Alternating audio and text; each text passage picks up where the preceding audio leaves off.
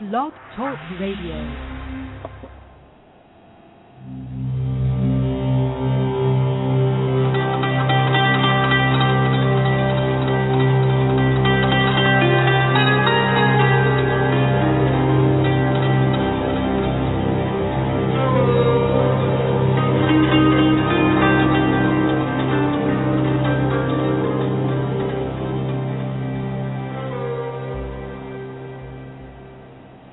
Welcome to the Zohar in 15 show. My name is David Fournier, one of the instructors here at Restoring Grace. And whether you're listening live on archive or on our Ustream.tv channel, thank you so much for joining us. I want to tell you how much I really appreciate. So many of you have sent great emails, a lot of encouragement, um, thoughts, and ideas for other shows. And the show averages almost a thousand listeners on the Blog Talk Radio site. So again, thank you so much. Tonight I want to talk to you about what is called the Ben Hamatzorim the Ben Hamatzarim. This is the days of narrowness. Now, normally this is during a very specific time on the Jewish calendar, but I'm borrowing it tonight because I want to talk to you about what happens when things begin to narrow, when the path begins to become uh, rocky or challenging. And did the rabbis and sages some 2,000 years ago have something to say about this?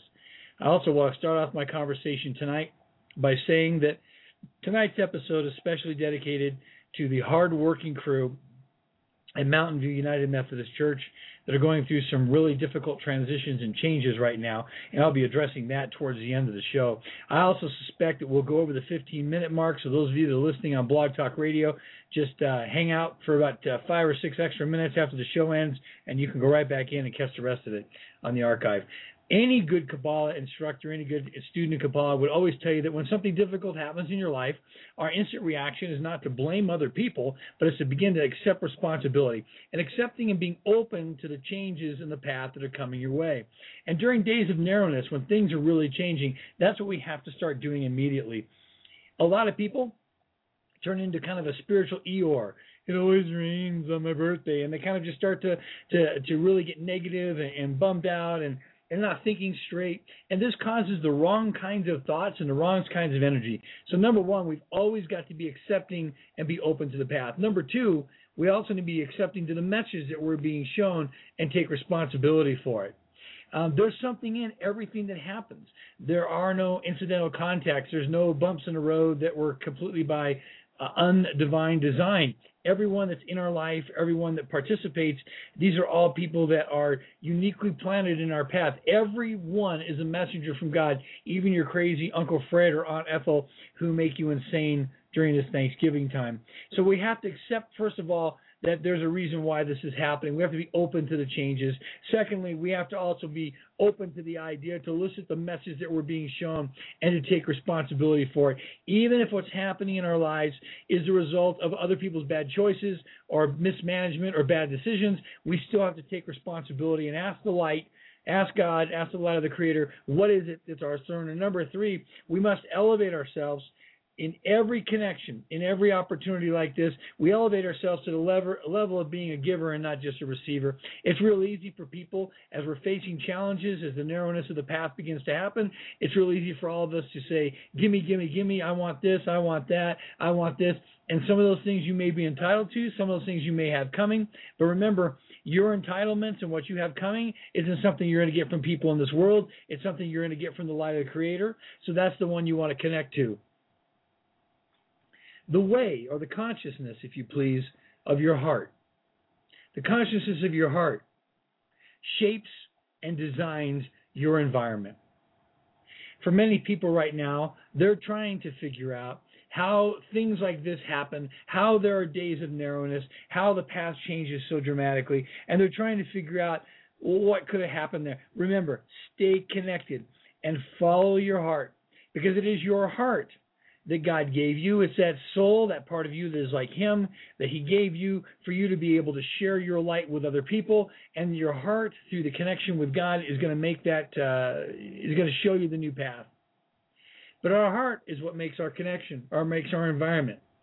And sometimes spiritually, our intents are different from our outcomes.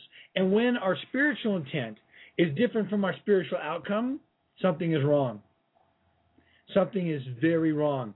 And we have to assume responsibility for that and say, well, what's my part of this? How can I shape this different and make sure that our heart is in the right place?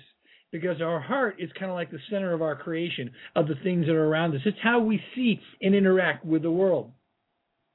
So we always want to be number one, taking response, be open to the idea that the path has changed. Secondly, we want to be open to the idea that this is a message from the Creator and there's something fantastic on the other side. And number three, we got to elevate ourselves in every situation from the point of being a, uh, a, a receiver to moving towards being a giver. And at the same time, at the same time this is happening, the opponent, Asatan, is sending confusing signals. There are people that I know that are going through some uniquely difficult times right now, and Asatan, their opponent, is telling them it's about their qualifications.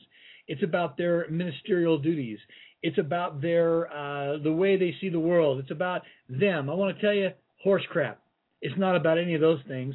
You were gifted by God to do what you're doing. Your environment may change, and the place that you're going to be do it will change, but it has no impact. It has no change in the fact that God, the Master of the universe, gave you the skills, talents, and abilities to carry out this mission, and He's going to pick you up and transplant you in a place as we're talking about very soon here, he'll be transplanting uh, you in a place where you'll do even more. So the question is, in a situation like this, who reveals the most light? The person who maintains their humility. So tonight, I'm not interested in, in, in revealing the most light, and in a few minutes, I'm going to say some things that will, that will not be very uh, humble or coming from a place of humility.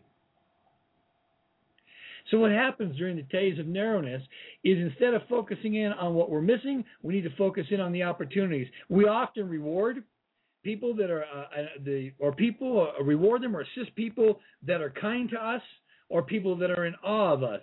And this reveals very little light. So when these heavy decisions are made, being made, people are saying, "Oh, we're going to keep that guy. We're going to keep that girl. That's a good guy. That's a good girl. Whatever it may be." Because we they we reward them and we assist them because oh they say, "Well, you're a wonderful person or you do a wonderful job." There's very little light. What we need to do right now during this time is extend ourselves to bless and assist people that ha- we have no reason to help, and that will reveal the most light, so that we can turn on the light on the Ben Hamatzavarim, the days of narrowness, and really begin to see the path that is coming. Now, when you ask the Creator for something, you say, I want some guidance on this, I want to know what to do on this, then remember the Creator is going to ask you, What do you need it for? I need it because I want to hand out the light that you give me to the lives of other people. I'm going to take a quick 40 second commercial break, and I'll be right back. Looking for something different at your next retreat, Bible study, or weekend seminar? Restoring Grace could be the answer for you. My name is David Fournier, Senior Instructor here at Restoring Grace, and we gladly support, encourage, and minister in many churches across the country. You can reach me at dave at restoringgrace.com. Again, that's dave at restoringgrace.com. Or you can call 719 233 6265. 719 233 6265 for your next upcoming event.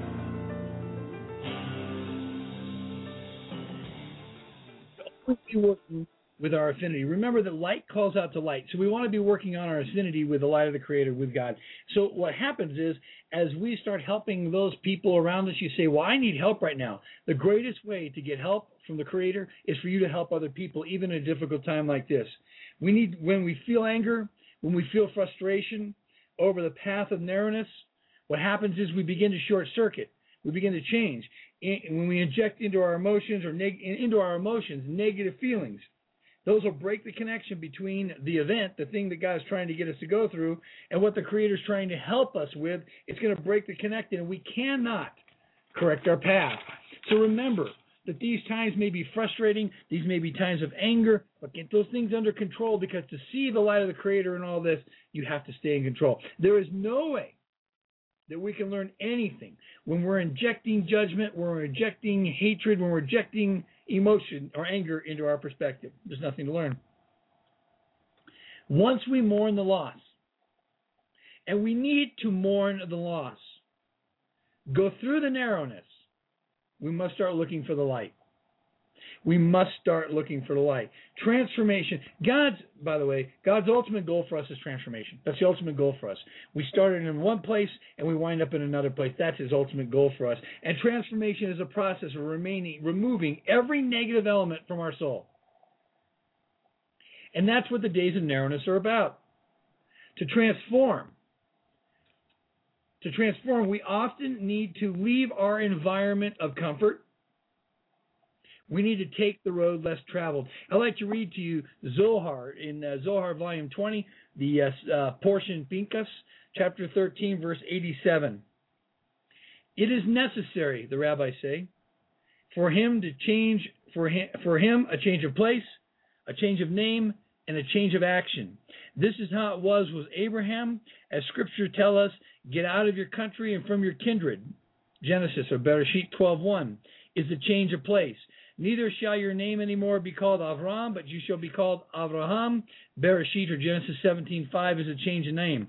And there is also the change of action, for he changed from doing bad deeds that he had at first to doing good deeds. This is one of my favorite Torah portions. It's called Lech Lecha, which means you you go.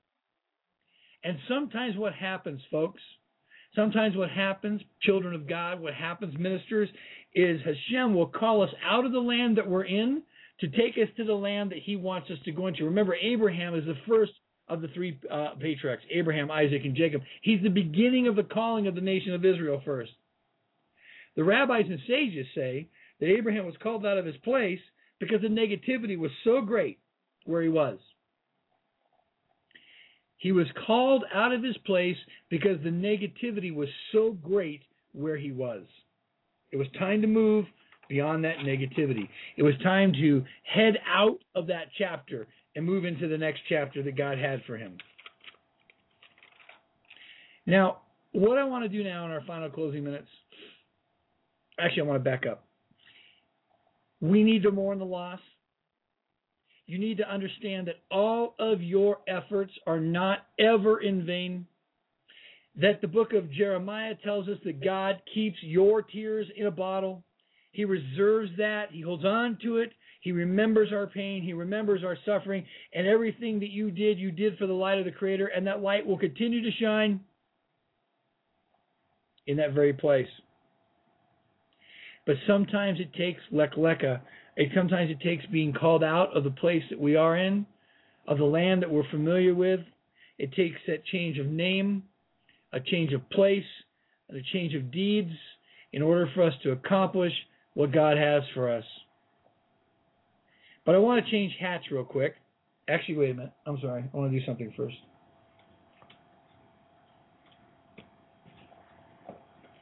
So, for those of you that are suffering a loss tonight, I light the Yahrzeit candle for you And remember of your actions and remember of your commitments and your love and your dedication to the ministry operation that you served.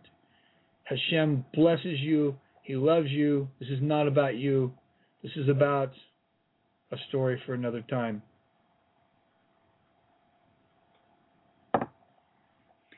And now I want to change hats.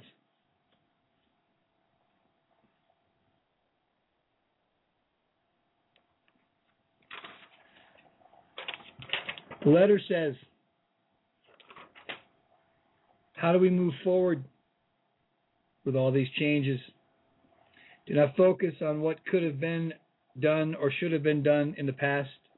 Do not focus on what someone did or didn't do.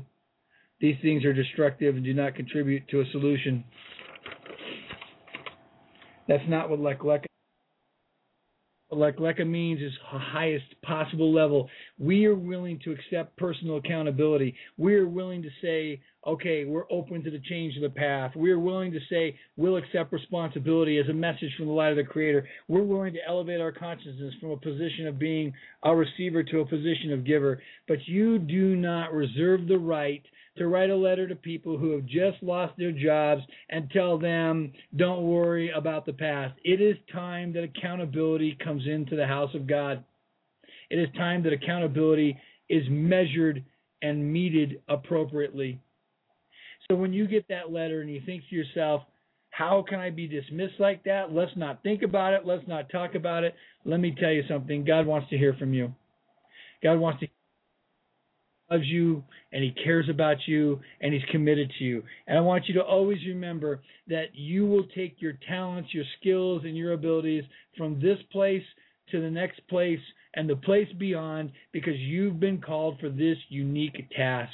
Because sometimes in life, you've got to change your name, you've got to change your place, you have to change your act, actions to be where God wants you to be. My name is David Fournier, one of the senior instructors here at Restoring Grace, and I want to thank you so much for joining me. I look forward to you on the next Zohar in 15.